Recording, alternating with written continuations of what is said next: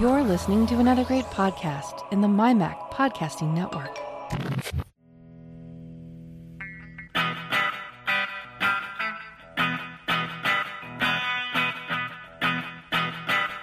Hello, and welcome to another edition of the show where we take a wander around the week in Apple, Apple News, reviews, technology, associated products, and all sorts of other things that catch our eye.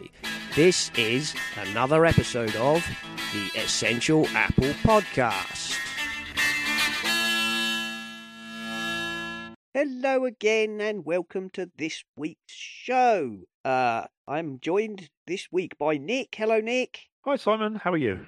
Um, not too bad. Not too bad. Um, we've still got snow on the ground here. We haven't had any snowed for about three days at the start of the week, and we had ended up with about four inches of snow, which then froze, and all the pavements became treacherous sheets of ice. Um, yes, and it's Yes, we've got- gradually we've had- moving, but very slowly. yeah, we've had uh, we've had we had some. Uh, we only had a very light dusting of snow near the beginning of the week, and uh, like you just said, it's sort of frozen for the rest of the week. But I've just just asked um, the, the A lady what the temperature was, and she said it's two degrees. So th- that's the warmest it's been for about five days. So Yeah, definitely. that's good. definitely. It's, I don't know what the temperature is here. The snow is not so much melting as kind of gradually evaporating.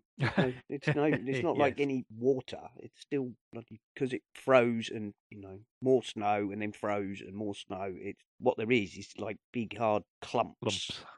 great yeah. big clumps everywhere, and all the pavements. Yeah, uh, they're cl- gradually clearing, but for about three days, where people trampled it down into ice, they were literally Yes. sheets of ice. The pavements were Oh, that's the, worst thing. I, I remember a few years ago, I was um, I used to try and get out to walk at a, of a lunchtime when I worked in Coventry, and there was a I've probably told said this story before. Uh, there was a uh, there's a graveyard on London Road, um, which was just by where I was working, quite a big one. Uh, and quite a historic one. It's a Victorian graveyard with lots of. Uh, it's also a they call it a, an arboretum as well. It's got lots of trees from all over the place in it nice place to walk over lunchtime. It's quiet, and um, I went out for a walk one day, uh, and we'd had that kind of weather. We'd had it had frozen, and then we'd had snow. And um, I was walking up the road to get to this place, and uh, there was a um like a drain that ran across the road with a like a drain, you know, a, slatted drain cover over it. And that had frozen, and you couldn't see it anymore, and it was covered in snow. Uh, and I, I had one of those legs up in the air moments where oh you go no. clattering backwards. Uh, fortunately, I was well padded. I'd got a big woolly coat on, and I was wearing a woolly hat as well because I hit my head a bit when I landed. Um, so much so that someone passing on the other side in a car stopped and opened the door and said, "Are you okay?" So, uh, so uh, yeah, that was nasty. yeah.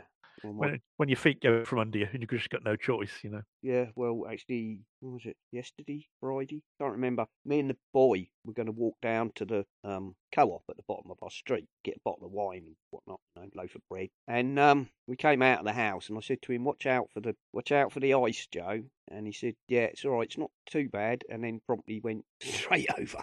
Oh dear. Luckily, you know, Not so bad. min- Not so bad when they're young. One minute he was upright, and the next minute I looked, you know, and he was flat on his back. Luckily, he Oh, managed not to hurt himself. And then uh, Well, actually, good. further, then further down, we, we went to the shop and we come back, and um, he stepped on a icy patch, and he was doing that sort of um, Danny Kaye, uh, you know, Oh, yeah. forward dance because his feet would. How he didn't go over that time, I do not know. He, he suddenly his feet suddenly went, and he was like frantically running on the spot, trying to regain his balance. Luckily, he didn't go thing, over. the good thing about yeah, the good thing about young people on the whole, I mean, obviously not in all cases, um, is that they bounce a bit. yeah, they're a bit more. They're a bit more. As you get older, you than we are. bounce less. Yeah, yeah. Yeah, I remember. Uh, I remember us. Uh, this is going back a long time. When I used to, I used to run a youth club down at church, and um, they were doing something on stage. So we got a stage at church. It's hardly used now, sadly, uh, but it must be five foot up off the off the floor of the hall that it's in. Um, and we were doing something, and one, one of the lads who was always a little bit uh, clumsy, literally just sort of went head first off this thing. And I'd got visions of ambulances and broken Oh necks and God, and he just sort of dusted himself off and said, I'm all right, I'm all right. the bounciness of youth. Indeed, I do. Um, I do remember one time one of our uh, one of the uh, pantomimes there, local pantomime, you know, um, Yes. Amdram pantomime, Yeah. where somebody managed to uh, during a dance number, I think they tripped and went headfirst into the orchestra pit.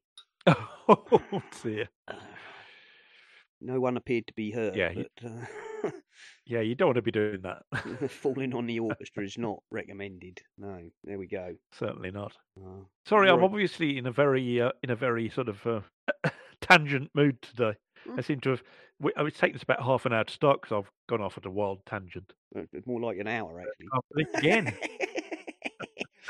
Never mind. That's you know we were talking about some interesting thing, bits and pieces. Anyway, um, so we'll we'll have a look at some stories, shall we, Nick? Um, not Yeah, let's do that. vast, let- not a vast number of stories this week, I must admit. Um, the first one I've got from the Mac Observer is Apple adds activation lock web page with tools for users. Um, which is when I read this, I thought, oh yes, great, brilliant, about time. Um, because um, I'm surprised they didn't do this before. But basically, I, don't, I guess you're familiar with the activation lock. Um, your i, you know, your iOS devices are activation locked to to you. Um, Yes. and if you um, manage to get yourself in trouble, you can actually find yourself completely locked out of your device. Um, and getting back into it is extremely difficult. And um, so Apple have now added um, an activation lock web page, which allows you, for example, to uh, turn off the activation lock um, if you, you know, if you're going to gift or um, sell your device. Um, and it provides a, a link apparently to Apple support to request that they disable uh, activation lock for you if you uh, if you can't. Um, So so what's what's the difference? So previously, when I've sold devices, I've just set reset them to factory settings. um, Is this different to that, or Uh, partly because if you, um, I mean, the point of activation lock is to make it so that if somebody steals your phone and then attempts to reset it, it won't activate unless you, you know, use your Apple ID. If I recall. oh right, time- is this something fairly new? No, no, it's it's been on for several years. Um, Oh right. normally if you reset your device, what I think you'll find it'll ask you to turn off Find My Device, which I think temporarily turns right. off the activation lock. But um, it, it's a good feature. What it means is if somebody steals your phone and doesn't have your um, credentials, even if you brick. if even if you reset the device, it will just keep Yeah. saying you need to activate this device. Um, Right, got you. but it can, in certain circumstances, it like if you forget your, um, you know, if you manage to forget your uh, Apple ID password, or um, like my daughter managed to do, which she had two-factor authentication on and broke Mhm. one of her devices, and then when she Right. tried to do something with her phone, it wanted her to unlock it, and of course she couldn't because it was saying you need to verify on another device right, yeah. and she couldn't yeah. remember how to sign into her Apple ID, and she couldn't verify with another device, so she was stuck, and she had to um, speak to Apple, and uh, it it took quite a long time because they wanted you know a whole host of proof of ID and proof of you know ownership and all sort. Of they did sort it out for her in the end, but it took about a month. Um, Oh right. so they have now um, given you the option to turn off um, the activation lock yourself. Um, Right, from your account, effectively. Yes.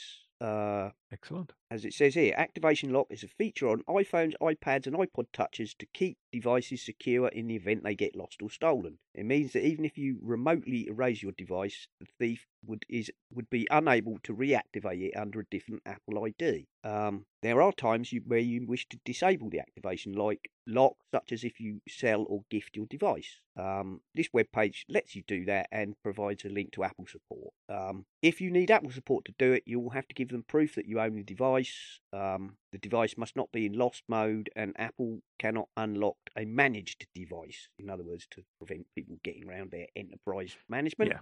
Um, if Yeah, Apple yeah. if Apple disables activation lock on your behalf, all your data will be permanently erased. So they basically probably just scrub the device um, and start Mhm. again. But there you go. Um, but you can now do it for yourself, and uh, Cool. you obviously, yeah, I don't think it would help my daughter too much. it, but No. um, there you go. It it's uh, it's one of those things that sometimes gets people in trouble if they're not um, aware of what they're doing. There you go. Mm. So um, I'm slightly surprised it's taken Apple as long as it has to get round to doing that. But there you go. Um, Yes. Apple obviously released um, Mac OS Big Sur 11.2.1 um, earlier in the week, which um, apparently was to fix a problem with some MacBook Pros not charging. Um, apparently, but also, Yes. I- yeah, go on. Sorry, Nick. Yeah, I was, I was just going to say that in the Slack room, I, I just commented on the number of times it. Re- well, I don't know whether it restarted for five or six times, but it certainly went. My screen went blank five or six times while it was updating. Just seemed to be quite a lot to me. Um, well, it's also uh, come to light that, um, as well as doing that, there is it contains a patch for um, a vulnerability known as Baron Samedi, named after the voodoo god. Um, Yeah. which Samedi Saturday. yes, it's Baron. Saturday. Yeah. Um, it's spelt weird. It's spelt Samedit, I think, but that's probably because it Ah, right. comes from probably comes from the Creole. Anyway, um, Yeah. apparently, uh, there was a vulnerability uh, which permits full system takeover by remote attackers or malware. Um, you attackers or Oh. malware would first have to use other methods to gain access to the Mac. Um, Oh, okay. It's another one of these where if you if someone else has got your Mac, you're in trouble. Well, partly, but the, the main problem with this is there was a flaw in the sudo command. um, Ah, okay, which which, is quite important. Yes, which affected all. Um, so this is not particularly an Apple thing. This is a you know a Nix um, core vulnerability, um, which allowed um, the use of sudo by some slightly convoluted means to escalate their privileges because non-admin users can't can't use sudo. If you're a Yeah, yeah, Yeah. that's right. You have to have a um, admin to, to do it. But this apparently allowed you to um, force some kind of, uh, if you know what you're doing, to force some kind of uh, buffer overflow, which then allows you to Yeah. elevate the sudo and uh, give yourself root privileges. Um, Well, that sort of sort of explains why it restarted so many times then, because if it was doing some fairly um, Oh, low suspect- level, I suspect changes. yes. So um, 11.2.1 not only fixes a few minor bugs, but it fixes a fairly um, serious um, but not vulnerability. in the wild. It sounds. Um, no, it was dis- um, a security uh, guy discovered it and reported it, I believe. yeah, uh, it says, it says in the article that it was yeah. fixed for Linux originally. Yes. Um, Apple has fixed a severe security flaw which threatened all supported versions of Mac OS one week after the flaw was publicly disclosed. Um, apparently, uh, most Linuxers fixed it before it was disclosed. Whether that was easier for them to do or not, I don't know. Um, but there you go. Also, there were security updates for um, Catalina and Mojave, who I assume fix that problem as well. Oh, jolly good. I'm glad to see they're still supporting the uh, slightly older operating systems. Yep. Um, if you're on High Sierra, um, might be time to think about moving on, as I think Apple have. Um, Yeah, my the, my my Mac at church is on High Sierra, although it, in all honesty, it doesn't have anything very um, sensitive on it. It's mostly just you know services and things, and yeah, well, like all these things, it's a matter of what, how how big is your exposure? how likely Yeah, is yes. somebody to want to? which which it? yeah, it's it's got it's got services and things on which we're already broadcasting. So so all they'd find is stuff that was already available on. But of course, one of the reasons, not you know, people don't only break into machines to steal stuff. Sometimes they break into No. machines to add crypto mining or you know, Yes, as I say, it's not used for anything else. So, uh, nefarious, various other nefarious purposes. So I have been thinking. I have been thinking I needed to upgrade it at some point. So perhaps that's coming a bit closer. So there you go. Uh, you should basically update your Mac OS or apply the security update if it's not done um, automatically ASAP. Um, what else? Uh, Mac rumors have a new study suggests Apple Watch heart rate sensor can predict COVID nineteen up to a week before a swab test. Apparently, interesting. Um, Mm. what did it say? Uh, published in the peer review peer reviewed Journal of Medical Internet Research, the Warrior Watch study involved several hundred Mount Sinai healthcare work- workers using a dedicated Apple Watch and iPhone app for personal health data monitoring and collection. Um, participants were required to fill out a daily survey over several months to provide direct feedback about potential coronavirus symptoms and other factors. Um, apparently, this ran from April through to September, and the main point of focus for researchers was heart rate variability, which is a s- indicator of strain on your nervous system. Um, Ah, this data very point clever. mm, was combined with reported symptoms associated, such as fever, aches, dry cough, loss of taste and smell. Um, the researchers hope results can help anticipate outcomes and remotely isolate individuals from others at risk without having to perform a physical exam. I wonder how big the study was. Um, Doesn't say, does it?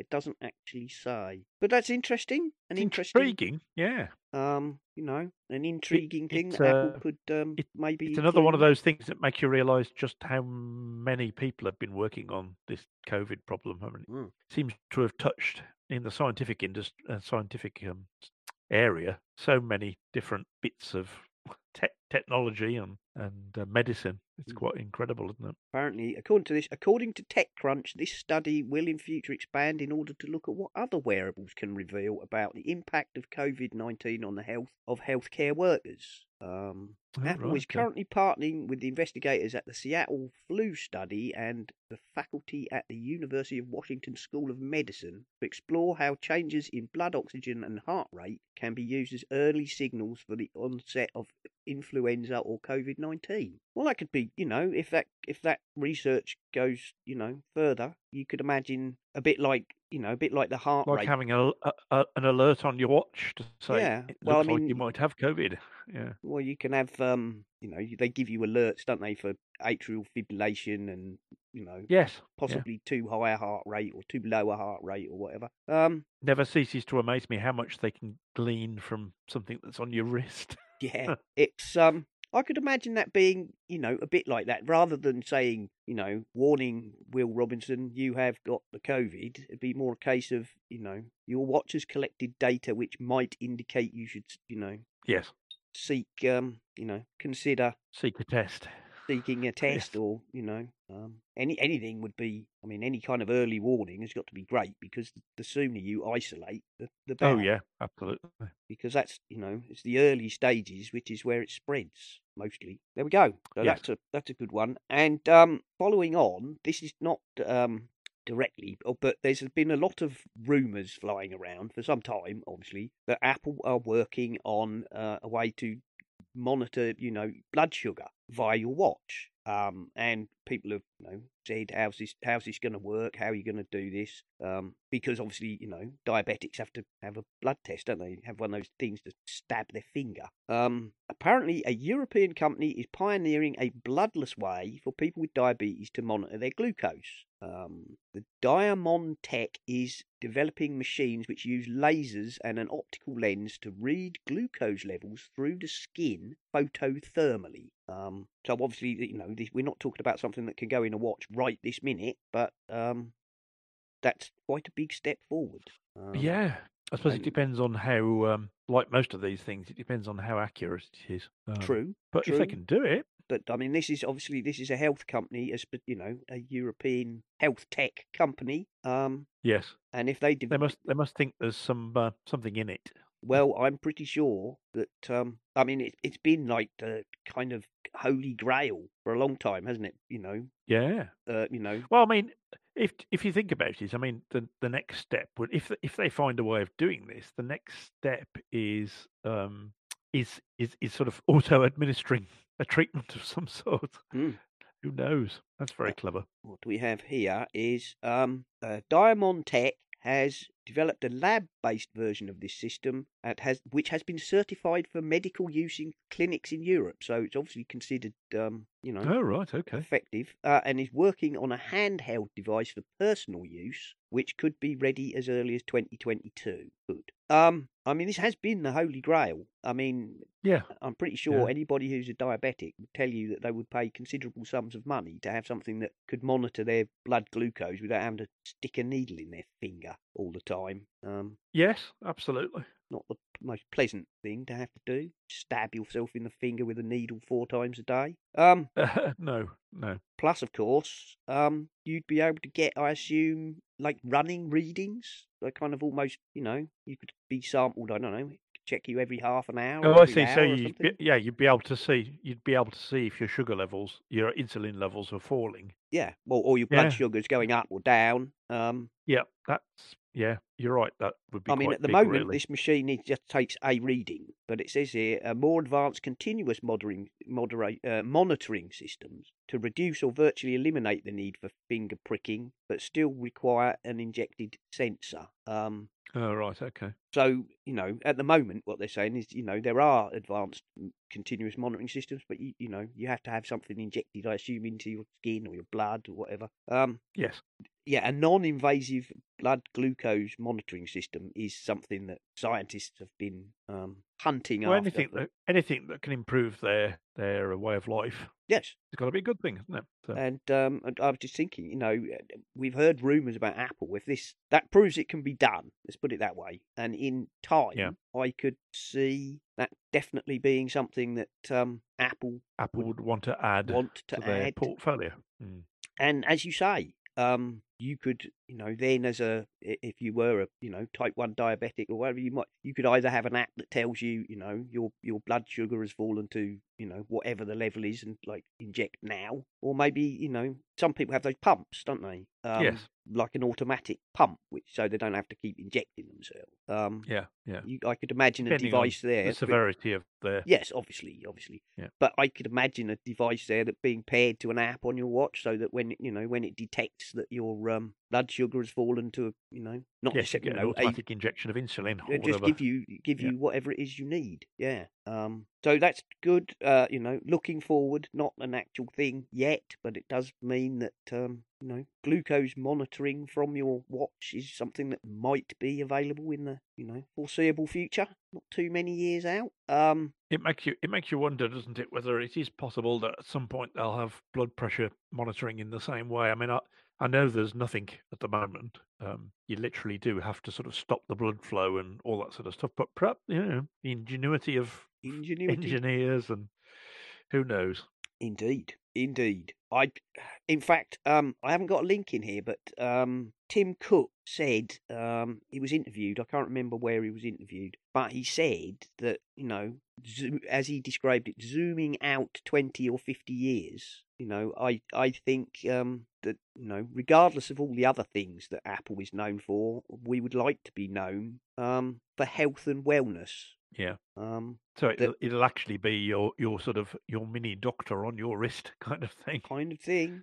Kind of thing. I, I mean, you know, obviously there's a lot of money in health. There really is a lot of money in health. But Yeah. let's face it, I'm sure, you know, uh, any diabetic would ha- happily pay, you know, a moderate sum of money for an Apple Watch which could monitor their blood glucose and possibly blood pressure. Mm. There we are. Well, it So- might. I mean, the fact the fact is, it might be worth it at some point, depending on how ill someone is, just to issue one from the NHS. Who knows? Well, yes, if you're, you know, if it becomes a, If it's going to save the NHS a lot of money with you being in hospital, well, let's face it, yeah. it might be worth it. it Yeah. might well be worth it. Um, or, of course, to develop simply a glucose monitoring bracelet or whatever of its own. You know, Yeah. not necessarily in an Apple Watch, but um, there we are. As I say, um, Apple apparently are offering a free battery replacement for 2016 and 17 MacBook Pros, which will not charge past one percent, according to Nine to Five Mac. Um, I don't know how. You're gonna you're gonna notice that, aren't you? Yes. Um, It's right. obviously an issue. Yes, apparently, following the release of Mac OS Big Sur 11.2.1 with fixes for a bug which prevented MacBook Pro batteries from charging, um, Apple has announced the company will replace for free batteries of 2016 and 2017 MacBook Pros which will not charge past 1%. Um, according to Apple, I wonder if this is. I wonder if this is because they've been damaged by the bug. I don't, don't know. know.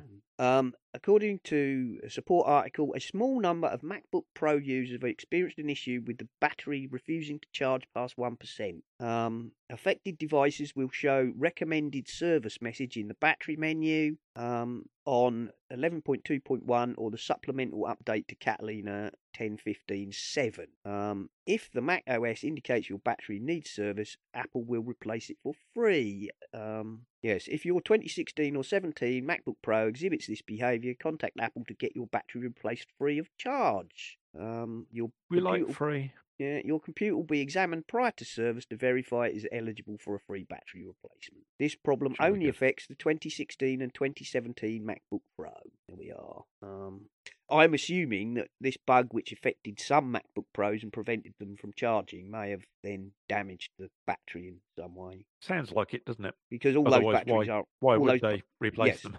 well, the batteries are smart, aren't they? They're supposed to, you know, monitor their health and yeah, and we and we know from and- we know from experience with other things like electric cars that um, letting your battery deplete too much. So any under one percent, I would imagine, would be bad because the the battery doesn't like being that low, and uh, and it will damage it. It's it's like overcharging or undercharging a lithium-ion battery. It just yes. it doesn't like it. So there you go. That's the public service announcement. If you have that issue, contact Apple um, for a free replacement of the battery, um, which is good. The the Prepear uh, dispute about their pear-shaped logo, which we both said was you know nonsensical, Bonkers. Yes. bit bonkers. I can only assume there's some part of Apple's legal team which say they have to do these things. Um, although you know the pear-shaped logo did not to anybody could in no way be mistaken for an Apple logo. Um, as we said, it's it's hollow and it's a pear and it's green and uh, you know it doesn't have a bite out of it or anything. Um, anyway, they have. They were obviously listening. They were obviously listening to this show. That's what it is. Uh, yeah, that's it. Um, Apple and Prepear reach an agreement on the pear-shaped logo trademark. Um, I mean, this thing is for super super healthy kids service. It's um, recipes and digital grocery lists. Anyway, um, Apple had uh, opposed the trademark because its logo is an outline of a pear with a leaf, which Apple said is a copy of its classic logo. Well, I guess these things you have to, you know, in legal terms, you have to contend these, otherwise you weaken your stance if somebody tries to do one by, you know, flipping it over or something stupid. Um, both companies were negotiating a settlement. The trial process was suspended, as we reported the other week. Um, Apple has consented to a settlement, which was later confirmed by Prepear. Um, the only request was to have uh, cha- a change to the leaf. Um, and the leaf is now a sort of drooping down leaf rather than a sideways on leaf shape. Um, there we go. So, case settled. Um, Good. good. we have far too many cases to talk about. Stupid things like that. Yes. So, yeah, Yeah. I, I, I guess that's probably simply corporate, you know, has to be done kind of thing. But anyway, they've come to an agreement. It doesn't appear any money was traded hands. Simply, could you make a minor change to your logo and we'll accept it. So, Yeah. um, there we Good. go. So that's a good. That's done and dusted. Um, not so good, I have to say. Um, we're still getting reports. You know, scam iOS apps are raking in millions in revenue on the App Store. Um, there's been a lot of this after the um. There was a guy, a developer whose name escapes me now, who um he developed a a watch keyboard. Um, and um, apparently you know, there are dozens of people uh, selling similar apps, which he says basically don't work. They're just, um, and also the sort of things which scam you into paying a ludicrous amount of money per week. Um, Yeah. By signing you up to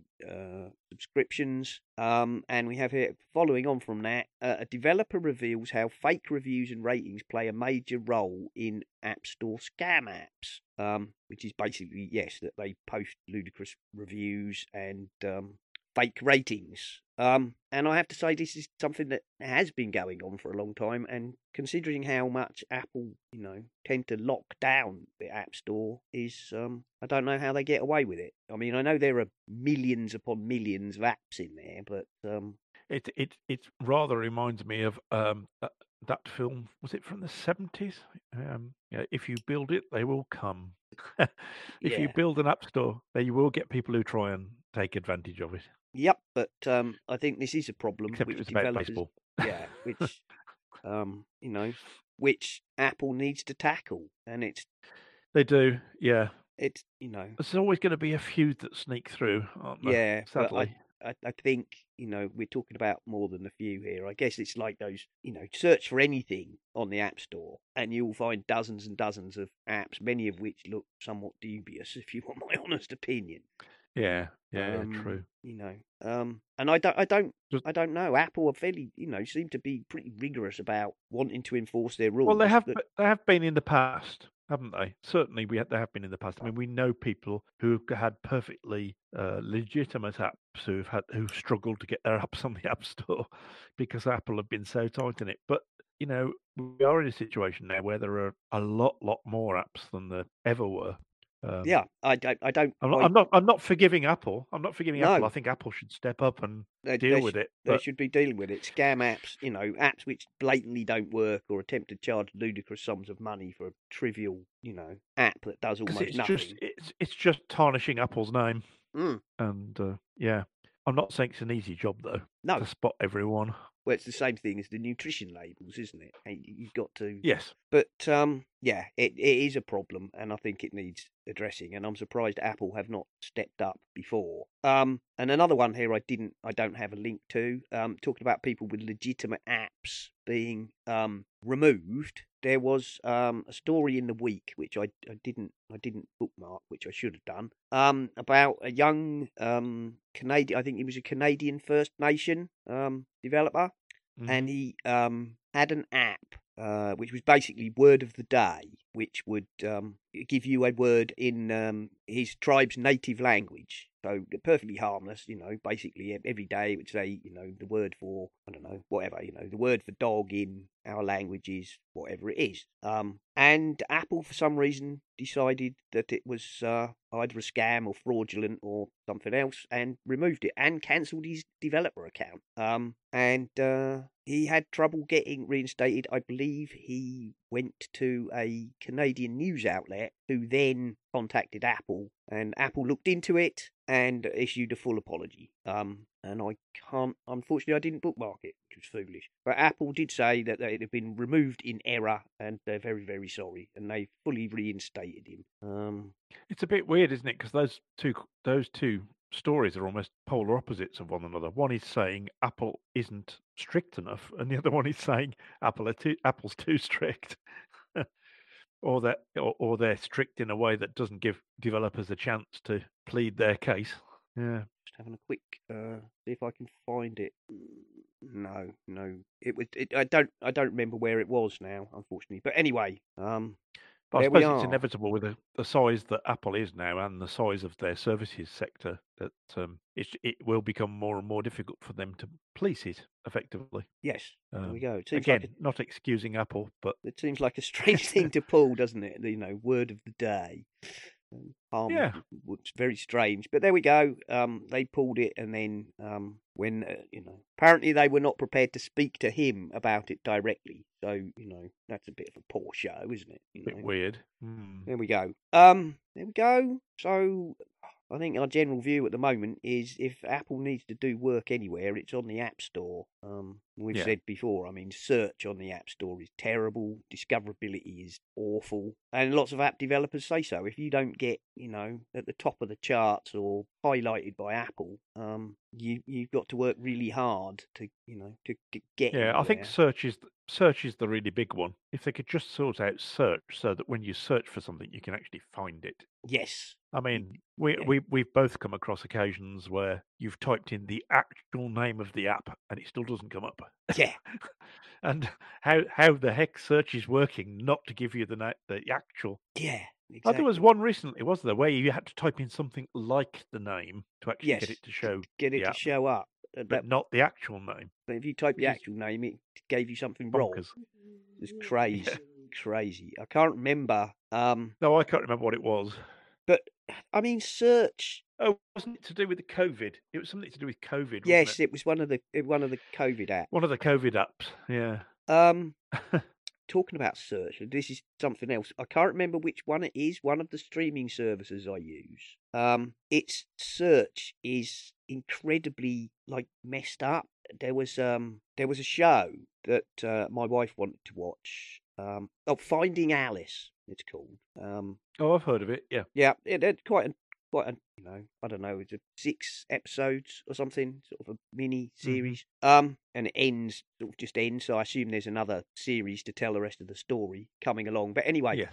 I I wanted to find it, so I think it might have been on ITV. And so I went into the, you know, ITV Hub app and I typed in Alice and it like it couldn't find it. So I typed in find and then it came up immediately, which was like, great, what sort of search engine doesn't use a It sounds like a bubble sort. know, it's literally what- searching a letter at a time. what sort of you know, what sort of search can't find a title with Alice in it? You have to type the first word. uh, or it won't what find modern it. search engine? Yeah. Yeah, it was like, really? Are you having a laugh, ITV?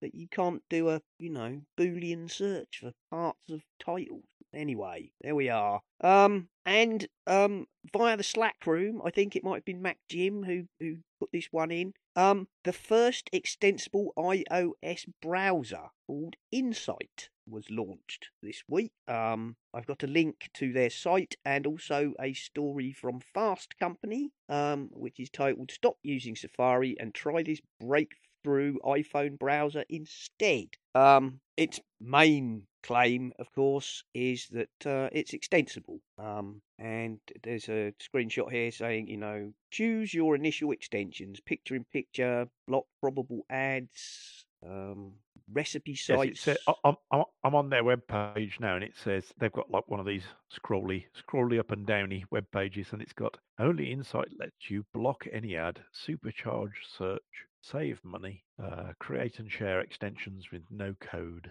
loved by tinkerers, early adopters, and power users. Hmm. But remember, this is um, this is the software. This is the software company writing it that are saying this. Of course, of course. Yeah. Um, Interesting though. I might have a play. Um, a set of extensions for YouTube essentially replicates the features of the $12 per month YouTube Premium subscription, letting you skip ads, download videos for offline viewing, and view videos in picture in picture mode. Oh, that's interesting. Um, other than that, uh, not a huge amount to It say. about also it. says uh, it also says price history alerts and coupons are automatically surfaced as you shop on Amazon Mhm. or directly with the brands you love. Um, sounds cool. I think I might have a play. it might be worth a look. Um, I can't remember. Um, I think it might have been Donny who said he downloaded it and had a play, but um, he said he couldn't find a way to import um bookmarks from Safari. Which, if you've Oh, got that's a a lot of bit of a- bookmarks, is a bit of a That's not Um, actually that difficult to do either, is it? I mean, no. Um, it, I think you- that's. I mean, it's easy enough to get get bookmarks out as a as a text file, so it shouldn't be hard to code. Um, Well, it says someone who has no coding experience. yeah. Well, you would not think it to be, um, you know, you would you not wouldn't have thought it'd be expect super difficult. Yeah. No, you would not think that that would be terribly difficult to do. Export bookmarks, um, and pretty much the last kind of Apple story. Um, a security researcher hacked Apple, Tesla, PayPal, and more in a clever open source software attack. Um, from nine to five Mac.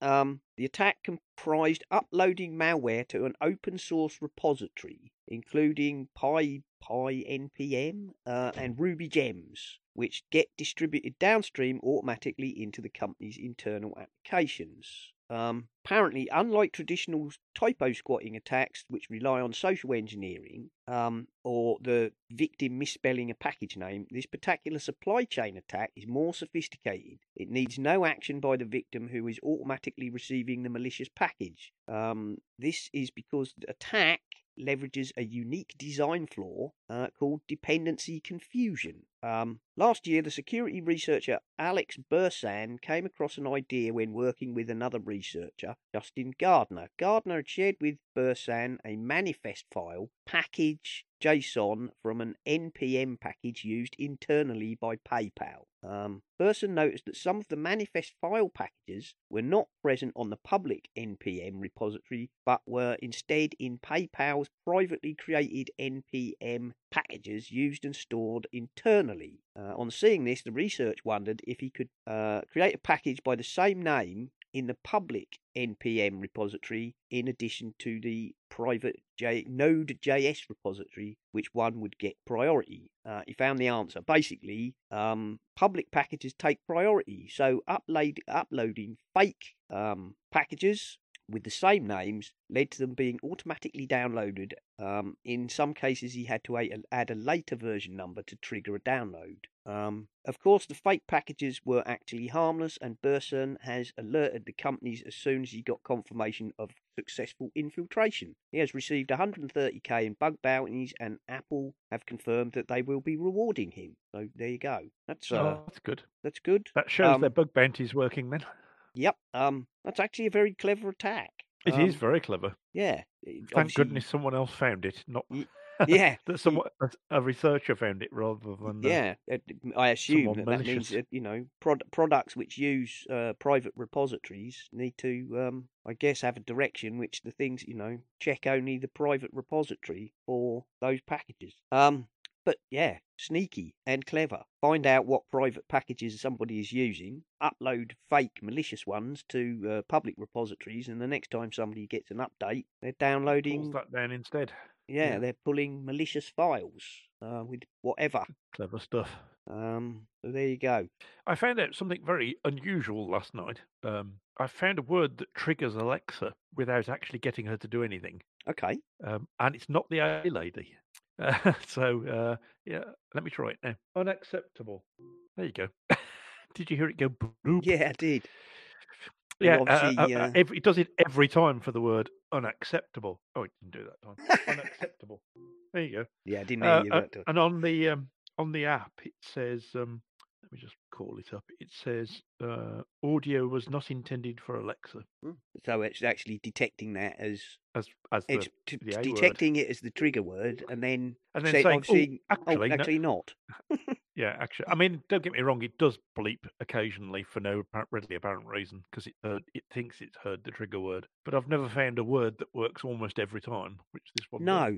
I've I've occasionally set Siri off. Yes, I think they all do to a certain extent. But it's, it's usually with sometimes words, you're saying something very similar to the word. You know, I think but I actually set it off by saying, yeah. "Are you serious?" And it went, "What can I oh, help yes. you with?" You know, but um, you can kind of see the, how that could be misinterpreted. But you, I mean, in theory, Alexa you're supposed to have to say unacceptable aren't they mm, quite different words? I don't know that one. Yes, I know you don't. well, I suppose. What about if you just say acceptable? Acceptable. No, it ignores that. Oh, interesting. Because I was thinking so it's, it's the, something to do with the fact that uh, that the A lady starts with an A and and the acceptable word with a U at the beginning of it. Of it if Yeah. you see what I mean. Um, Interesting. obviously, it's it's it, it something to do with the cadence. I would imagine I guess so. of, of your voice. um, because I know you can have. Um, let me let me just try. Let me just try this. Hold on. Unaccept. Yeah. So I don't actually have to say the whole word. Um. So if I just I don't know that. if I just say up to the end of if I don't, actually let me try it without a p. Unaccept. Unaccept. Oh no, that doesn't work. That's strange. Unaccept. Unaccept. Unacceptable. Oh, that was the one upstairs. Just went off. yeah, weird. Interesting. Fun Yeah. game. A fun game for all the family. Come up with words that That's trigger right. your, you know, your Your, your hey dingus. remote Um, device. Yes. Yeah, strange. I'll try that on mine later. See if my dot responds to that. yeah, maybe it's maybe it's my accent. Well, It's my maybe, maybe. accent. Who knows? I will try it later and see if I can. Mine's in the other room, so I can't do it from here. Not without Perhaps shouting. we should perhaps we perhaps we should get all the uh, listeners to do it as well. Yeah. Just think. Send the servers crazy.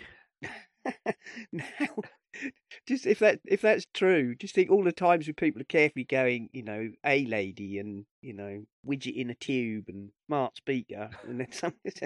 Look, this is just unacceptable, and they all start going off. That'd be an would be annoying, an, an annoying thing to uh, credit. I mean, you used to get that, didn't you? you- When they first, and then they they in- increased the like the voice tuning to make it you tune when you first get it, don't you? Tune Yeah, it more it- to it- your voice. That's right. It does. Imp- it does improve. It gets used to your voice. But um, you used to get these things with people saying it on the radio and whatnot, setting them off. They're less um, they're less susceptible to that now. There we are. Yes.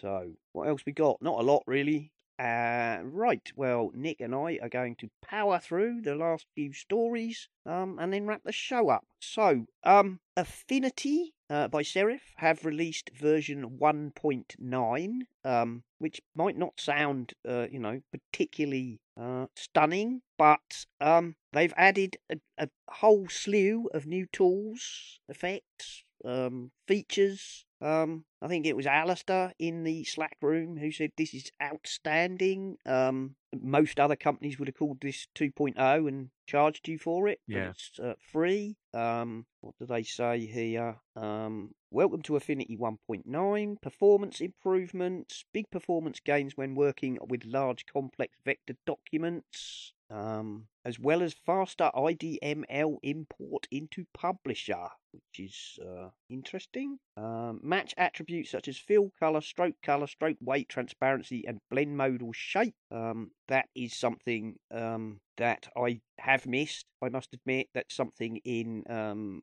Adobe Illustrator. There's a, a, a select same feature, so you can say, for example, you know, select all objects in this in this document that have a three point red stroke. Um, Right. that yeah. can that is when you're working on complicated documents, that can often be a really powerful tool. So that's something I've Uh-huh. missed, but um, Affinity have now added that.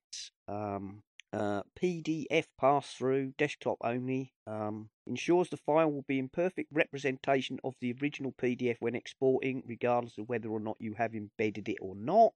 Um, Windows GPU acceleration is now available if you're on Windows. Um, basically a whole host of extra, uh, you know, extra um tools. Um, add text on a path in photo, uh, linked image and resource management for the desktop. Um, a whole load of, you know, it really is a, a big update. I'll be honest. It is. They've. They've. I'm just looking a bit further down the page of, of and uh, they've added lots of re- extra resources in it as well. It's not Yeah. just upgraded the software, Um, but um, Stu- yeah, studio presets for UI layout, desktop only. That's um in effect the equivalent of Adobe's workspaces, which allows you to have you know create presets for um you know what palettes you want on the screen. So um, oh right, yeah, it's cool. you can you can yeah so you can create a preset of what tools you want for doing different jobs um text on a path improvements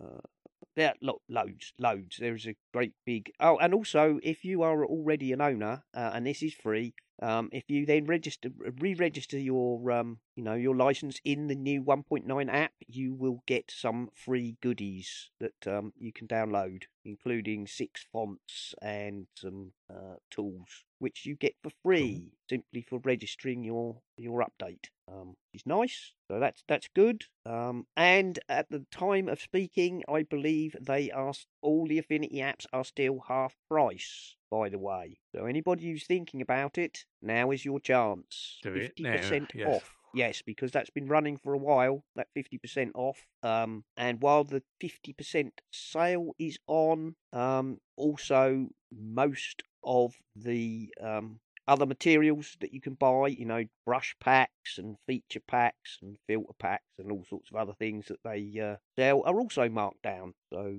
you know, Very good. good for affinity. Um, really good. Um, I, did you see? I don't think you, you said that you didn't see this, but um, Alistair um posted it in the Slack room, I think, and um, it, it, it showed up certainly on Twitter, which I know you don't frequent very much. Um, there's a, a, a seven screen laptop. Um, I've got a link to Gizmodo here. It was, uh, I'm pretty sure this is more of a concept piece than um, a real thing, but the photograph of it is insane. It's got like um, you know, you've It's got like, the it's like four screens, isn't it? It's like it- there's there's four screens that so there's one screen, there's another screen on top of that that's the same size. And when I say on top, I mean standing up above it. yeah, and which I then there's two screens turned sideways. oh no, the same size again, Yeah, so turned like a triptych, you've got two upright. Or like a you know like a three pane mirror so you've got two portrait monitors hanging off the Yes. side and then i think there's some other little ones uh Yes, there's a couple of smaller, look about seven inch or something like that, above those. two three four five i make that six screens according to what i Oh can yeah, see there one, two, three, four, five, six. Where's the seventh? So anyway they, they follow the link there's a photo that looks like that looks like six screens to me but maybe there's another one i can't see um oh is there one is there one on the track is there one on the palm rest there Uh, could be. that one in the Yeah, embedded in the palm might rest be. might be Yeah, a little screen in there uh, anyway zoom into the? Oh yes, you can zoom into the. um, Yes, I think it. Uh, yes, I think Yes, is, You know, yes there's a little screen or at least i so assume that's just to the right, just to the right of the trackpad. Yep. wow. bonkers, bonkers. Uh, d- d- Anyway, there we go. Um, Yes, so we did. We did. We did have a look at the article about how heavy it was, yes. Um, apparently, it's called the Aurora Seven. Uh, it seems lifted from the imagination of a Hollywood prop builder working on a bad hacker flick. It has seven fold-out screens. Actually, it doesn't, but that's not quite that's not quite correct, is it? It's got. It looks like it's got five fold-out screens and one in the armrest by the look of this. Anyway, there we go. Um, apparently, it's been created by a UK company called Expanscape. Um, very much a prototype, you don't say. uh, designed to be a truly mobile workstation for everyone from developers to content creators. Oh dear, oh dear. Um, there's some specs here. Um, oh, here we go. Powered by an Intel i9 9900K processor, 64 gigabytes of DDR4 RAM, NVIDIA GTX 1060 series graphics, 2 terabytes of hard drive, 2.5 terabytes of SSD, all the ports you could ever need. Um, but the star of the show is its complicated mosaic of screens. Four Where the seven- heck? Where the heck are they managed managing to squeeze in a Nvidia GTX 1060 in that? God knows. Because Um, my under, my understanding that is that's a decent sized graphics card. Where the heck are they getting that in the? Ca- I know the case is thick, but wow. Um, it looks basically like most of these screens fold up behind the, you know, traditional laptop screen. Um, Yeah. right, four 17.3 inch 4K LCDs, two in portrait, which are the ones on the side as like wings, as I say, two in landscape, and three smaller 7 inch screens pushing 1900 by 1200, one located on the laptop's wrist rest. Yes, there we go. God, that's a Um, lot. It's not surprising they need a powerful graphics card for it, because that's a lot of screens to drive. So that's four 4K, Yep, and uh, six 2K screens, was it? No, six Uh, 4K screens. It's it's four 4K and then Yeah. three what basically 2K by the look of it, give or take. Uh, right. Yes. Yeah. Seven So inch. that's still a lot of. That's a lot of graphics to push, isn't it? That's a lot of update. That's um I, I dread to think how hot this thing gets when you're on it um. with all those screens. Anyway, That's there we go. a bit bonkers, isn't it? It's a bit bonkers. Um, and it, it, interesting, I guess, as a sort of concept. But what did you say it weighed? I, I can't find it now. 26 pounds. pounds. Twenty six pounds. Um, and it's four point three inches thick when um when it's folded up. Yeah, you try getting that through the uh, through the scanners at the airport. and I was just saying, how how heavy's a MacBook Air? Two pound, two point two pounds, something like that. Something like that. Yes. Yeah. Yeah, right. Um, there we go. Anyway, interesting, fun concept there. A bit of a laugh. And um, the other thing is, um, to go with that, apparently it has a battery life of an hour, which is which is not really surprising, is it? I think Alistair said to when he posted it, "Blimey, you know, look at this thing," and then by the time you've got it turned on and folded all the screens out, the battery's going to run out. Um, and he's probably not far off. But um, I don't think. I'll be honest. I don't think that's really intended to be run off the battery. Do you? Uh, no. I think that's. I mean, yes. I mean, it's not really a laptop at all. Are they? They're calling it a portable workstation. Um, Yes. it's pretty mad. It's pretty mad. But um, there you go. Yeah, if you try using that on the plane, you'd have to keep folding in the outer screens every time Yeah. the uh, stewardess went past. uh, what did it say? Um, don't get your hopes up for an Aurora 7 being anything close to reasonably priced if and when it ever becomes available to the public. Hmm. I don't think they're really actually intending to sell that to the public somehow. No, I don't think there's a market out there for it myself.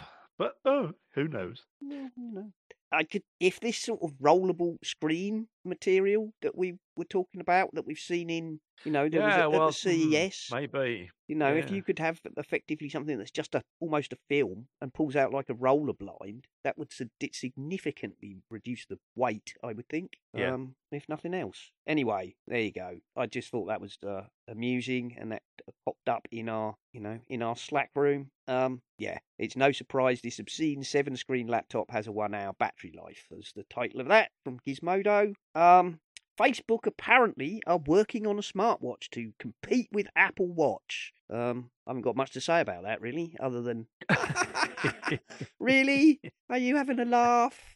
Gee whiz. Um, well, there you go. I don't know. I, well, I'm sure all those people out there who don't mind giving their information to Facebook will be quite happy to have a Facebook watch. I mean, yeah, and just give them your blood pressure and your heart rate and yes. you know your blood glucose and all the rest. Yeah, fabulous. Um. Yes, I I'm sorry you can't come in. I'm sorry you can't come into the uh, country, so you're you're not well enough. yeah. I think Yeah. Mac Jim Uh, said, yeah, the Facebook biggest told us. the biggest the biggest drawback is it and you have to watch three ads before it will tell you the time. I love that. There we go. Um last couple of little things then. Um this is uh 9 to 5 Google have said barcode scanner app with over 10 million installs, which isn't huge, I admit. Turns out to, be adware. Um apparently a popular bar scanner app or um Android. Uh, Malwarebytes has found that the barcode scanner enables you to quickly scan QR and barcodes was riddled with adware and had been removed from the Play Store. So there you go.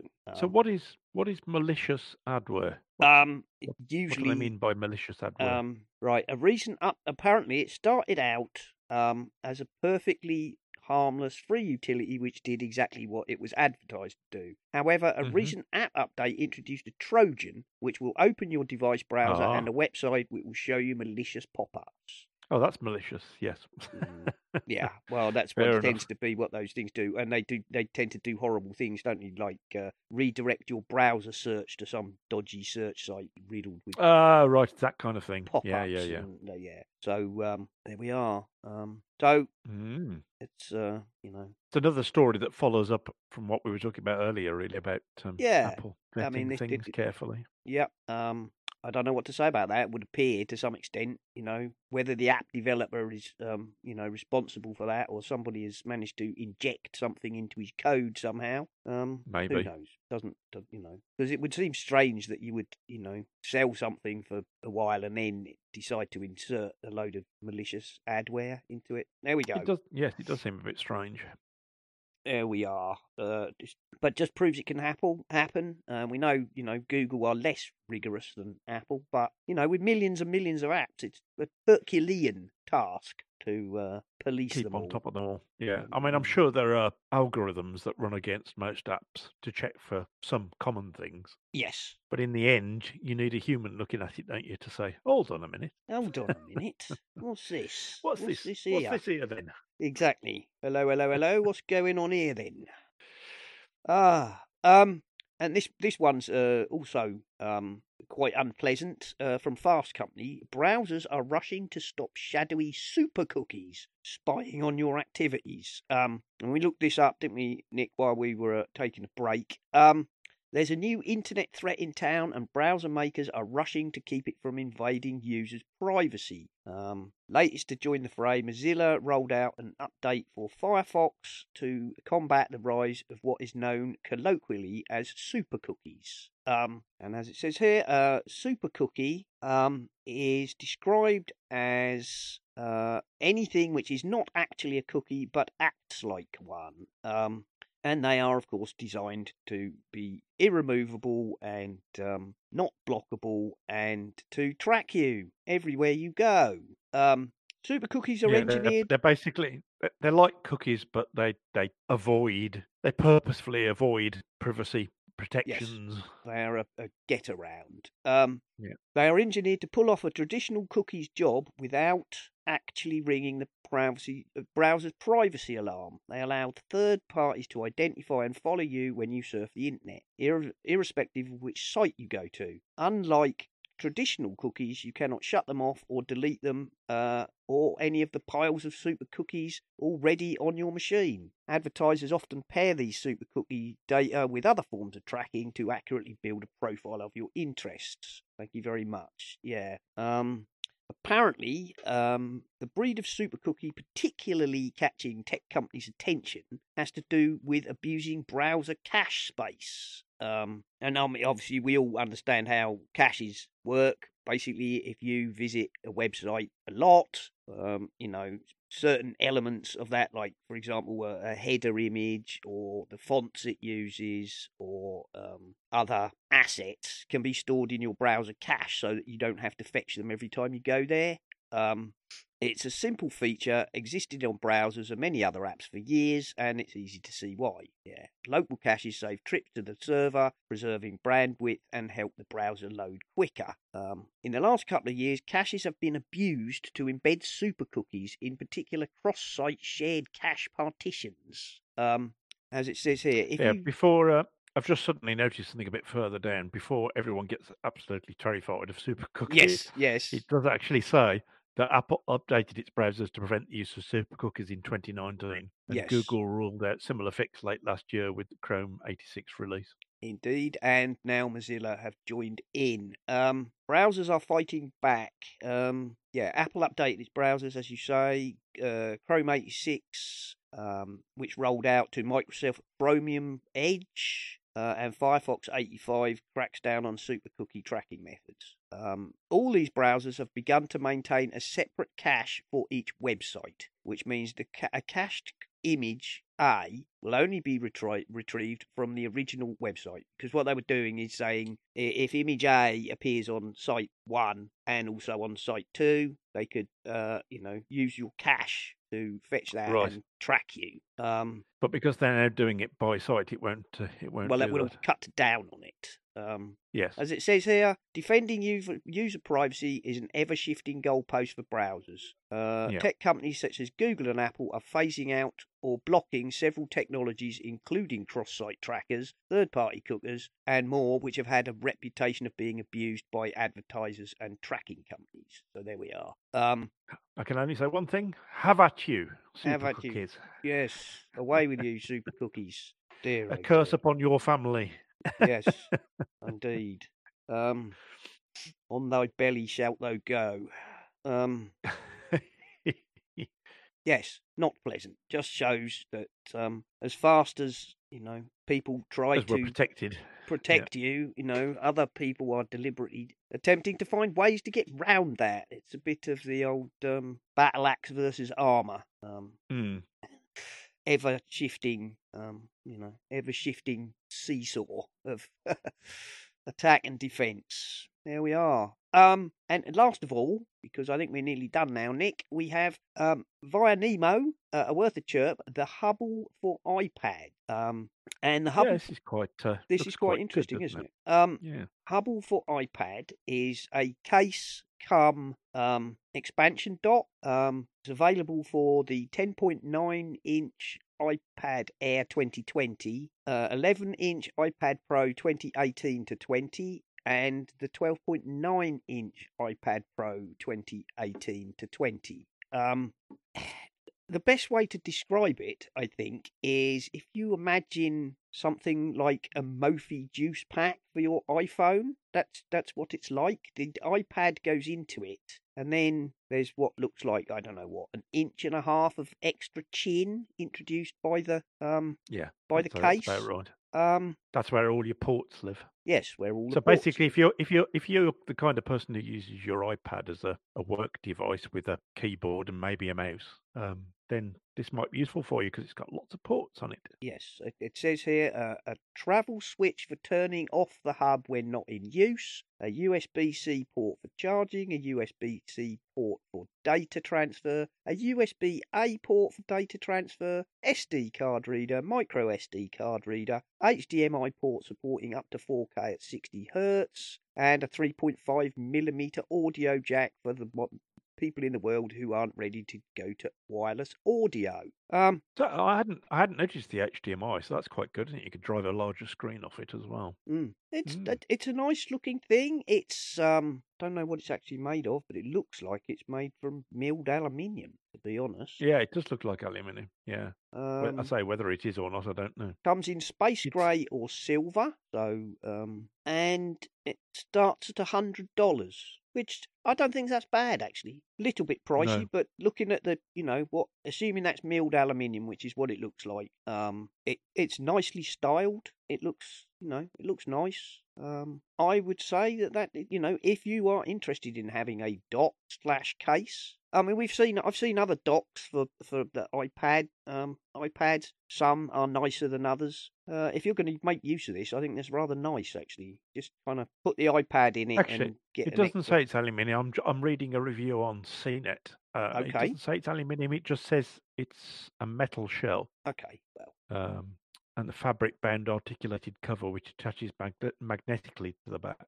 Well, it actually it says on here: take your iPad looks to new heights, encased in space age aluminium, machined to the Ah, exact specification to meet the iPad dimension. There Hmm. we go. So it is aluminium. It is aluminium and it's available in apple silver or space grey. Um, Oh, and it, Yeah. now I've just seen another picture of it now, and it sort of allows your Apple logo to show through the back. It's got a little yeah, circular. it's got it's got a cut out. circular cutout for the Apple logo and um, a square cutout for the camera array. Um, it, I say if I it- use my if I use my iPad like this, I'd be tempted by it, but I, I just don't. But uh, No, I'm not an Yeah. iPad user, but um, you know, if you if you use your iPad partially as a you know laptop replacement, pseudo desktop, desktop, um, yeah, laptop rather. Yeah. I would say that this is probably one of the nicer sort of dock type expansion port things I've seen. It's yeah, it's neat. uh, hundred dollars, or if you have the uh, twelve point nine inch iPad Pro, it's hundred and ten dollars, which I'd say is not not necessarily cheap, but it's you know not shockingly expensive. Um, Yeah, I mean, if you're going to if you're going to buy a port, an extent an extension port, say for your uh, Mac Mini, you might pay I don't know fifty or sixty quid for it anyway, wouldn't you? yeah. And this is also protects the iPad, so I Um, think that's a fair price. It says here requires a USB C charger rated at more than 10 watts to charge the Hubble with the iPad. We recommend you use your Apple OEM charger shipped with your iPad, which seems quite sensible. Yeah. There we go. Well, Nick, I think that's probably everything for today. So um, we'll wrap the show good. up. We'll wrap the show up. Um, Nick will now tell you where he is very rarely found. yes, I'm I'm mostly found at home actually these days, but uh, but then a lot of us are. Um, so yes, you can find me occasionally on um, Twitter, just very occasionally. Um, uh, I'm Spligosh on there, S P L I G O S H. You can hear me occasionally over on um, Bart's uh, Let's Talk Apple, um, and you can also um, see some of my. I actually put a service out this weekend, so I've been doing some video editing. So uh, you also find me on the uh, Sutton Park circuit, um, doing some video-like things. Uh, actually, I was on this week as well. You can see me doing a couple of prayers if you wi- if that kind of thing floats your boat. Excellent. Okay. Um, uh, the link for that is in the show notes uh, and under Nick's uh, bio, I believe. Yeah, Sutton Park Circuit Worship on YouTube. The link is in the Yeah, that's the one. i- in the show notes. Uh, I, of course, can be found on Twitter as at Serenak, and that's S E R E N A K. The show is at Essential Apple. Um, stuff, all the stuff lives over at essentialapple.com, and uh, that's about it. Uh, thank you, as ever, to everybody in the Slack room. Um, where we get a lot of stories, as you might tell. Uh, thank you to everybody who supports us in, uh, you know, a variety of ways, retweeting our stuff and uh, spreading the word. And uh, I think with that, we will say until next week, goodbye. Goodbye. You've been listening to the Essential Apple podcast, and I'd like to say if you enjoy the show and would like to support us, feel free to go over to the website essentialapple.com and you will find links to both Patreon and the Pinecast Tips Jar, where you can make a donation towards the costs of the show, uh, or even if you're really keen, you could set up a recurring payment. And thank you very, very much to all the people who already do support us. We really do appreciate you very much indeed. This show is, of course, part of the My Mac Podcasting Network, where you can find a variety of other shows like the My Mac Podcast with Guy and Gaz, the G Men, Tech Fan with Tim and David, the Nintendo Club podcast, the geekiest show ever, the Three Geeky Ladies, uh, Bart Busschots and his wonderful Let's Talk Apple, and possibly some more that I've forgotten. So why not go over to mymac.com, take a look at the available podcasts, and take a listen.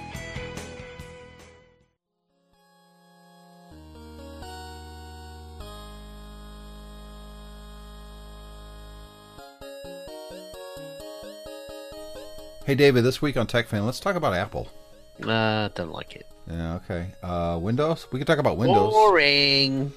Um, yeah, you know, there's there's a lot of cool things in 3D printing going on. We could we could talk Really? about. Cool. I don't think so.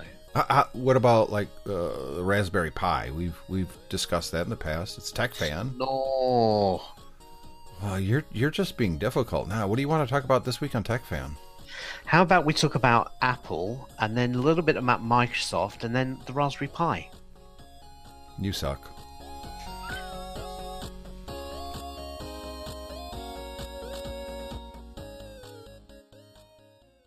They've just added a uh, a preview mode to Ecamm Live, which is quite good. So people have been asking for it for a while. So that means you can prepare stuff in advance before it goes live. Whereas up until well, up until it's still in beta, but before this beta, you couldn't do that. Basically, anything you dragged in or whatever was live being broadcast, as it were. Right. So they've now brought in a, a preview mode where you can prepare stuff beforehand and then just flick across to that in, into the live mode, as it were, All right. which is quite quite useful.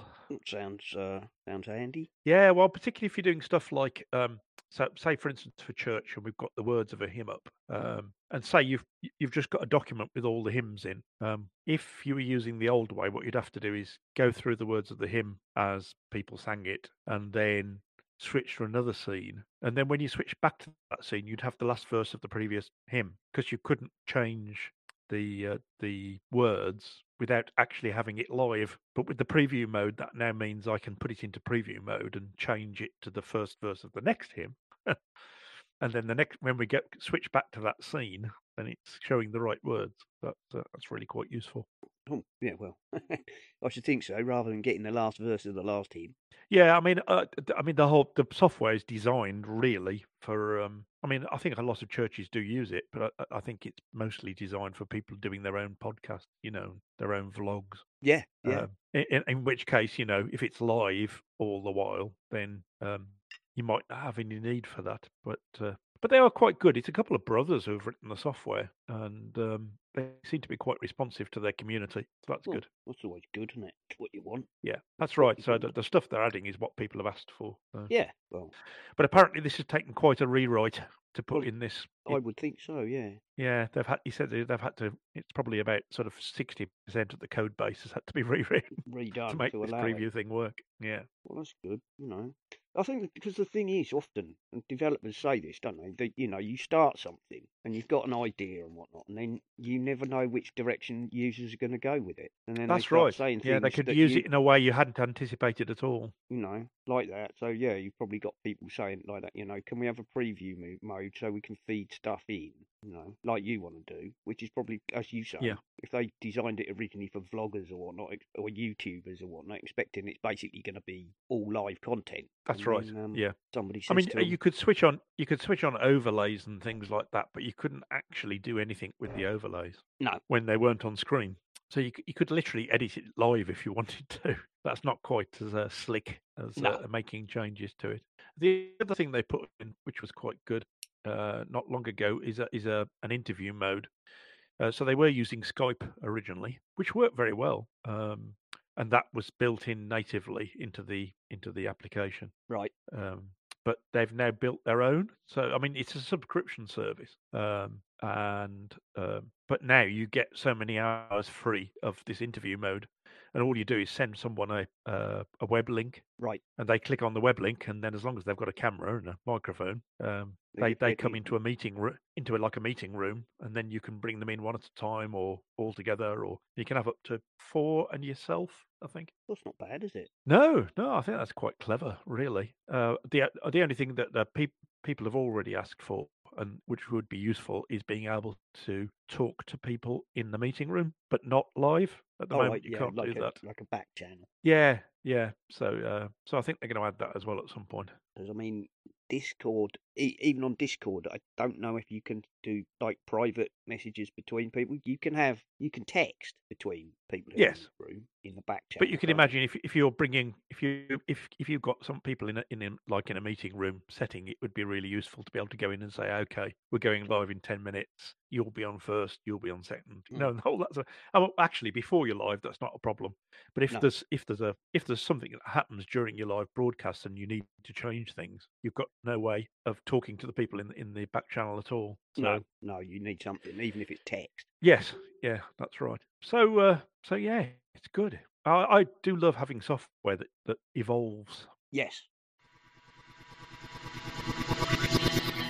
The sort of things I do on my laptop are often laptopy things, if you know what I Yes. mean. I know Um, exactly what you mean. Yeah, I do because I do exactly the same. I, you know, if I'm going to do video, um, if I'm going to edit video like I was yesterday, um, then having this nice big screen is very useful for that. Um, so it's the first time I've actually used DaVinci Resolve on this screen, and it's great. You just have so much. Um, it fills the screen, but yeah, I mean, you just have so much space for everything. Yep. Oh, I saw. Um, Well, I saw. I saw one the other day on. I think it was a tweet, one of these sort of fabulous setup type tweets. Yeah, And this bloke had got something. It was like a get how wide it was, like forty three inches wide or something. It was a Yeah, I think the biggest ones are the biggest ones are 49, which is which is very big because I mean this. So I've got quite a, a decent sized desk here. It's a full depth desk, so you know it's got plenty of uh, depth to it, and the screen is probably got six inches on either side of it, and the screen fills all of that space apart from six inch six inches on either side.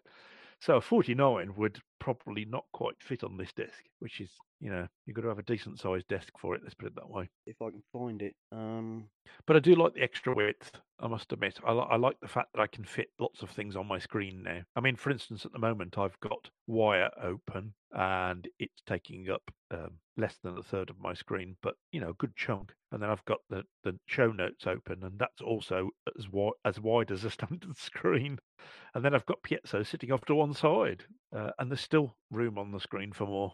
So yeah, yeah, I'm very pleased with this. I'm glad I went for it. Yeah. I, And it's a two, I say, it's a 2K screen, not a 4K, and I can't tell any difference my, with my eyes. Looks fine.